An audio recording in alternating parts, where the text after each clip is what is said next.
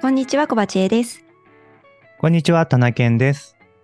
テクテクラジオは仕事の合間にするようなゆるい雑談を配信するポッドキャストです。今週もよろしくお願いします。よろしくお願いします。はい。では、エピソード106やっていきたいと思います。はい、やっていきましょう。じゃあ、まず、いつもの近況からなんですけど、田中健さんは最近何かありましたか？はい、えっ、と、嬉しい近況で、はいえー新しい車が納車しました。やったおめでとうごーざいます。はい、もうね、ずっと楽しみにしてた。あれなんか早くないですか？あ、そうですね。ちょっと早まったかな。なんか、11月とか年内納車みたいな感じで、うん。契約したのが5月の頭ぐらいとかだったんで、うん半年以上かかります、まあ、年内間に合うか間に合わないかぐらいの話をしてたんですけどうん。なんか思ったよりも調整が進んで早く納車されましたねおめでとうございます。はいどうですか？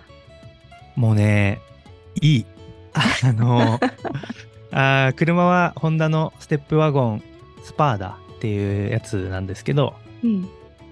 もともとはホンダの NBOX っていうのに乗っておりまして、うんはい。。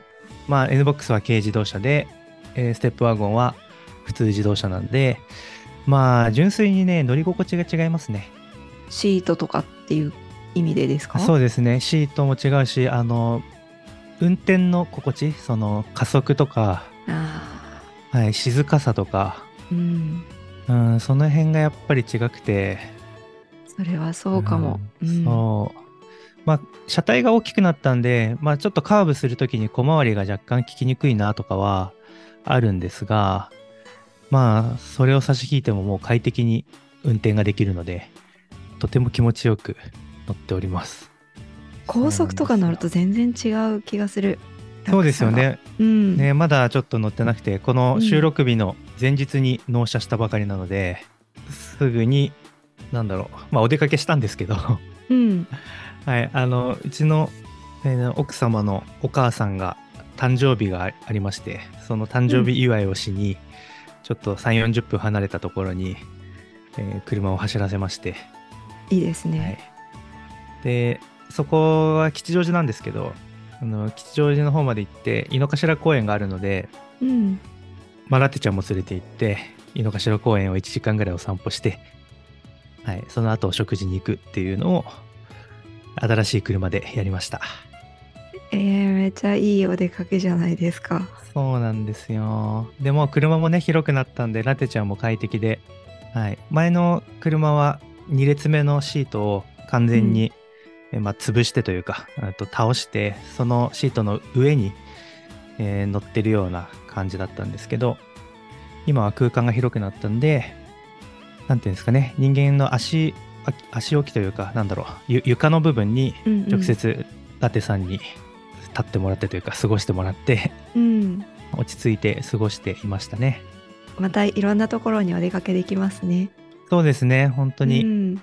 あの収納のスペースも広くなったので、これからね、キャンプ用品も買い足して、またキャンプに行きたいなと思っています。さらにニューギアが増える。そう、あのちょっと大きめのテーブルとかね、今まで遠慮してというか、スペースの問題で買えてなかったんですけど、うん。そういうテーブルとかも買って、あの調理とかね、食事とかがしやすくなるといいなと思ってます。いや、いいですね。楽しみ。楽しみ。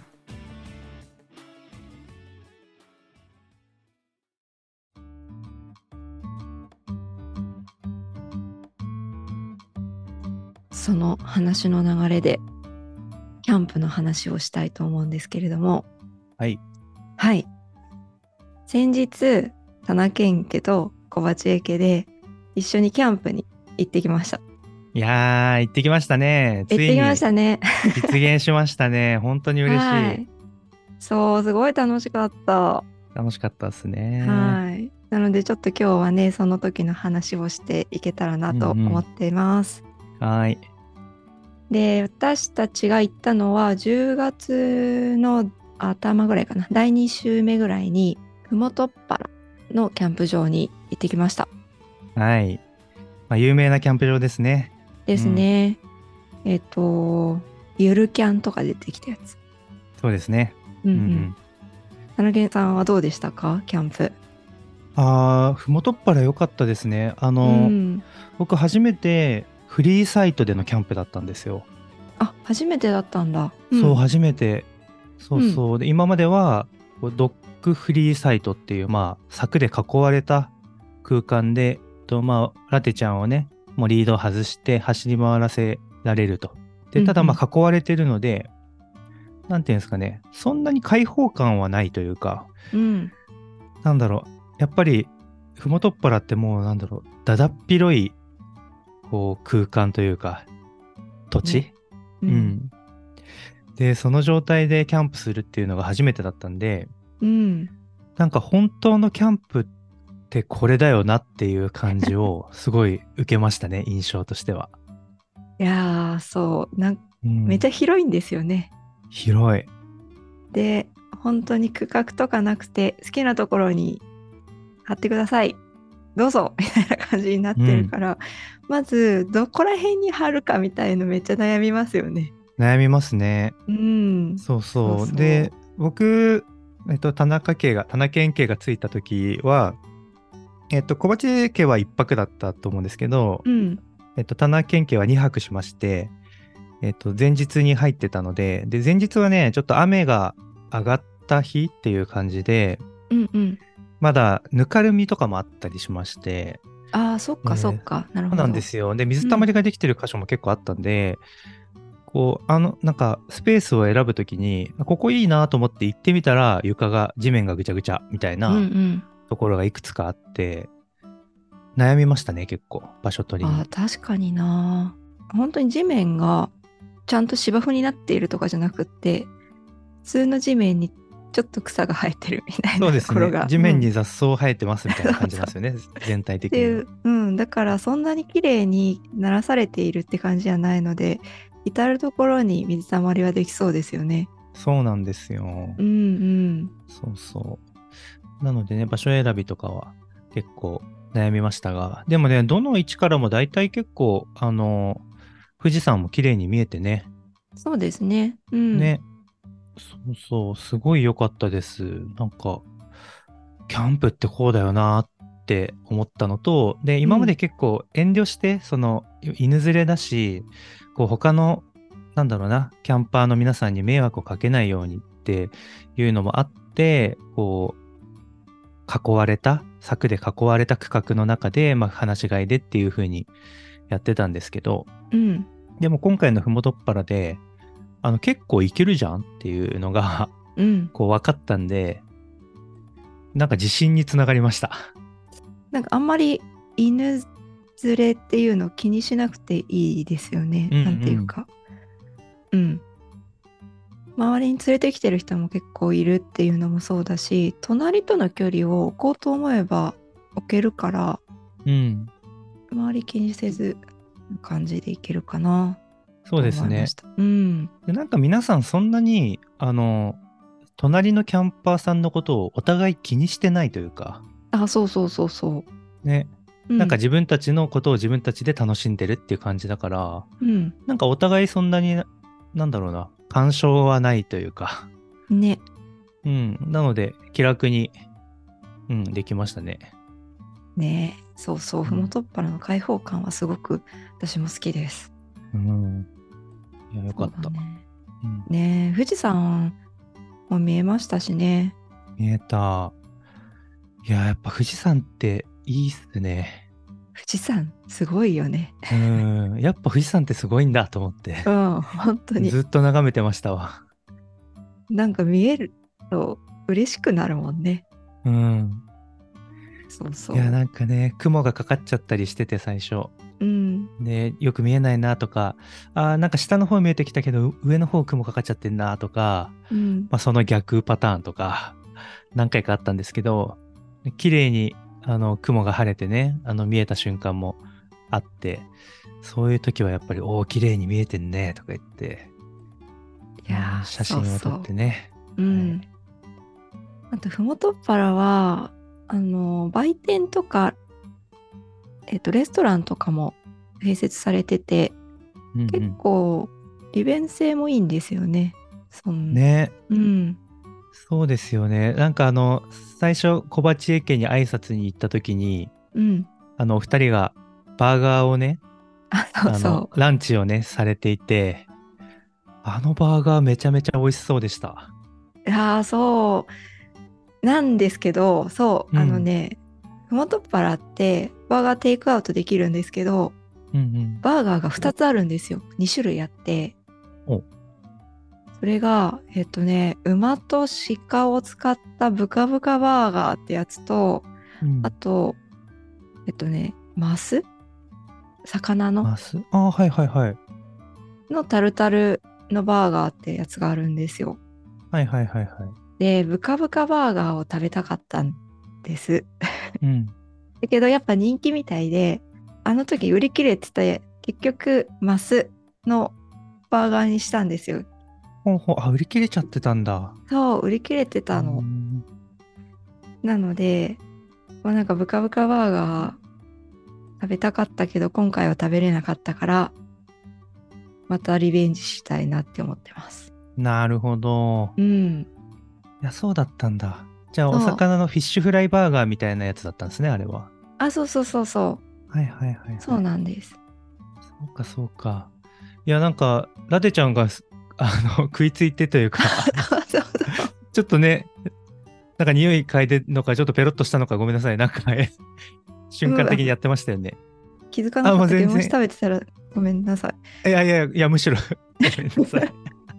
いや、普段そんなに、あの、人の食べてるものに寄って、寄ってこないというか、うんあの、匂い嗅いだりはするんですけど、こう、ペロってやったりとか、普段しないから、なんか、美味しそうだったんでしょうね、きっとね。興味示しましたね、すごいうんね。そうそう。くんくんやってましたよね。で、なんかね、セットがあるんですよ。バーガーセットがあって、うんうんそ。れのポテトがついてるんですけど、はい。ポテトが美味しいのです。あ、そうなんだ。いや、ポテト美味しそうだなって思いました。うん。ちょっと次行ったらぜひ、ブカブカバーガーセットを食べてください。はい。うん。いや、食べたい。なんか、帰りに、あの、うんその売店で、えっ、と、ソフトクリームをね、買って、お、いいね。あの、車でちょっと食べてから帰ったんですけど、うん。その時に、あの、その売店の調理場があ見えるようになってるじゃないですか。そのカウンターで。う。うんん。で、あの、調理場で、そのバーガーのお肉を焼いている、あの、調理師の方々がこう見えまして、うん。バーガーめちゃめちゃ美味しそうじゃんと思って。次来たら食べようと思いましたね。ぜひぜひ、美味しいです。すごい楽しいキャンプだったんですけど、大変なこともありましたね。ありましたね。そう、あの、すごい天気は良かったんですけど、風がめちゃ強かったですね。いや、すごかったですね。あの、うん夜の。暴風。うん。暴風、す本当強い、強風とかじゃない。暴風だったね。暴風でしたね。うん。夜になってからどんどん風が強くなってきて、うん。ね、よ寝てる時とか大変でしたよね。大変ですね。もうなんか、テントがもうずっとバサバサバサバサバサバサ バラバラバラバラバラみたいな。大丈夫かみたいな。テント飛ばされないかなみたいな。ねうん。いや、もうテント、いや、なんか、あの、初日にテント組み立ててる時も、ちょっと突風が何回か吹きまして、うんうん。で、あの、テント組み立てのね、道具動画をタイムラプスでね、撮ってたんですけど、すごい。うん。まあ、いつも大体ね、組み立ての時は撮ってるんですよ。へえ。そうで、ラテちゃんがちょこちょこ動き回って可愛いんですけど、うん。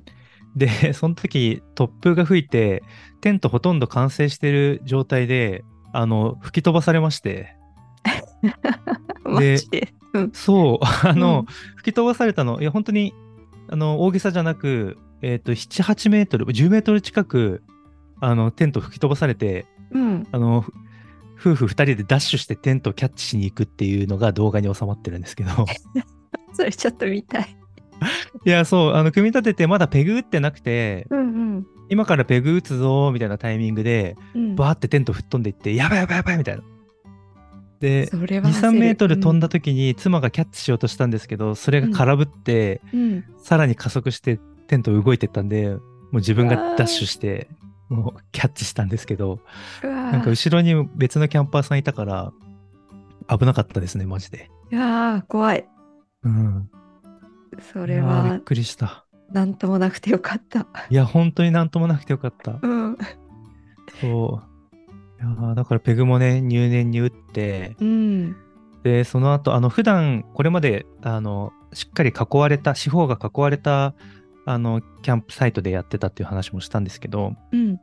なので、あの、なんだろうな、ロープで、あの、テントを固定するっていうのを全然やってなかったんですよ。あ、はいはい。あの、ペグ、本体をペグ打ちするだけで、うんうん。ロープで貼るやつやってなかったってこと？そうそう、そうなんです。なので、あの、今までやってなかったんですけど、今回はちょっと、ちゃんとロープで、しっかり各所をね、引っ張ってうん固定しないとまずいなと思って、あの、全部ペグを使い、使ってね、あの、固定しました。いやーそうう。ん。わかる。とにかくあるだけのペグを打ったって感じがします。打ちまし。た。う。うんん。いや、すごかったな。深夜の暴風の時もね、本当にペグをちょっと打ち直しに行ったりとか、深夜にね、しました。そう。夜になってペグをもう一回見回って打ったのと、あと、なんかうちのテントの構造として、えっと、上に雨よけっていうか、なんかちょっと一枚かぶせる仕様になってるんですよ。ちっちゃい布みたいな同じはいはい、うちもそうです。うんう。うんで、あれを、あれに風をを含んですごいバタバタっていうか、あの力がかかってる気がしたので、あれを夜中に外すっていう作業をしました。はいはいはい、わかります。うちもね、迷いました、それ。これ外した方がいいんかなとかうん。思ったけど、まあ結局うちはつけたままにしましたけど、ね、あれでもなんか見てる、見たからにちょっと不安になる感じでしたよね。そうそう。いや、すごかったなめっちゃ膨らんでる、風で膨らんでるってなって、とりあえずそれだけでも外すかってなって外しましたね。うん。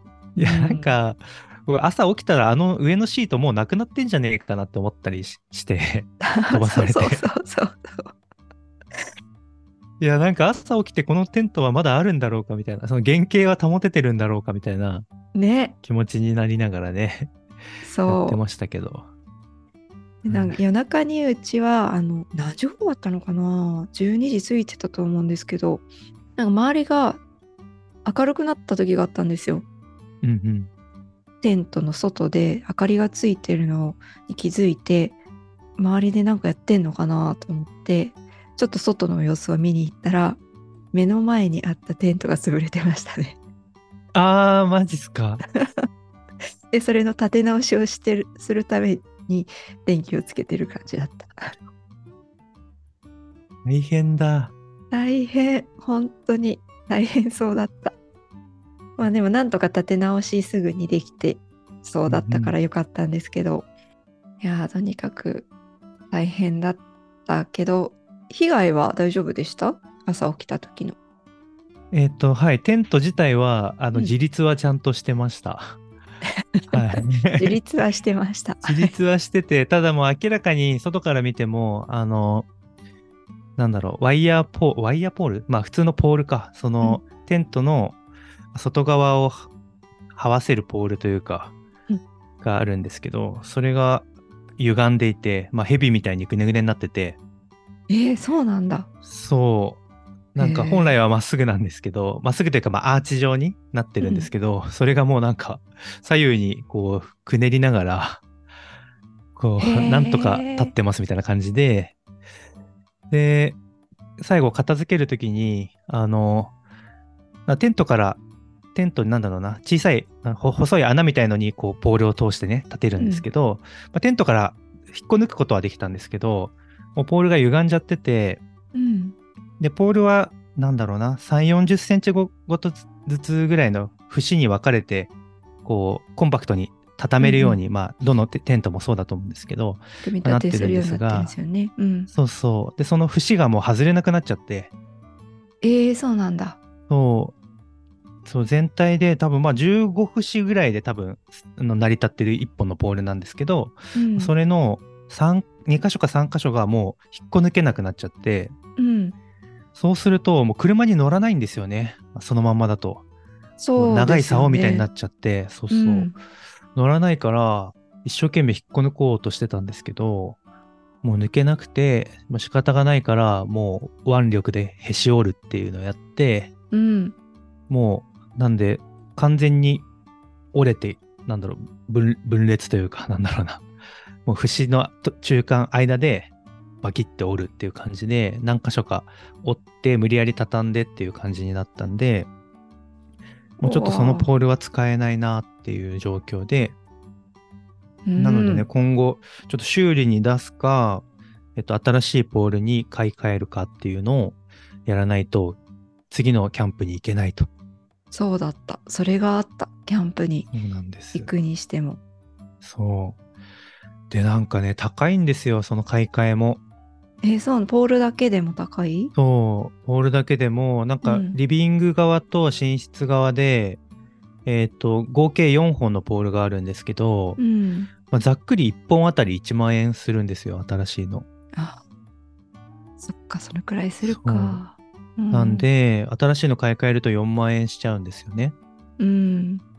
そう。で、修理すると、まあ、修理も破損箇所とか破損の具合によって、あの、計算が変わってくるみたいなんですけど、うんまあ、修理でもだいたい2万円とか2万5千円ぐらいしちゃうんじゃないかな。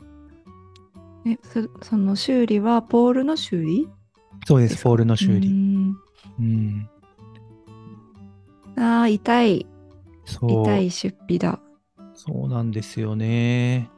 なので、ちょっとまあ、うんメーカーとか、あの、販売店にね、ちょっと、あの、物を持って行って、うんその修理すべきなのか買い替えなのかとかをね、ちょっと判定してもらう必要があるな、という感じですね。そうですね。うん。新しいの買い替えよりはマシだけど、な感じですね。そう。テント自体買い替えよりはマシだけど、ポールで4万円って言われると、ちょっと買い替えたくもなってきちゃうというかね。なんか新しいテントね、10万ぐらいとかだから、うん。今買ったテントが。ポールで4万円か。だったら倍、倍出せば、みたいな。新しいの買えんじゃん。いや、でもまた違うテントを買いたいとかなってくると、さらにね。高いテントとかも目に入ってきちゃいますよ。そうそう、そうですよね。うん。なんだっけ、前紹介していただいた全員アーツでしたっけ？全圧。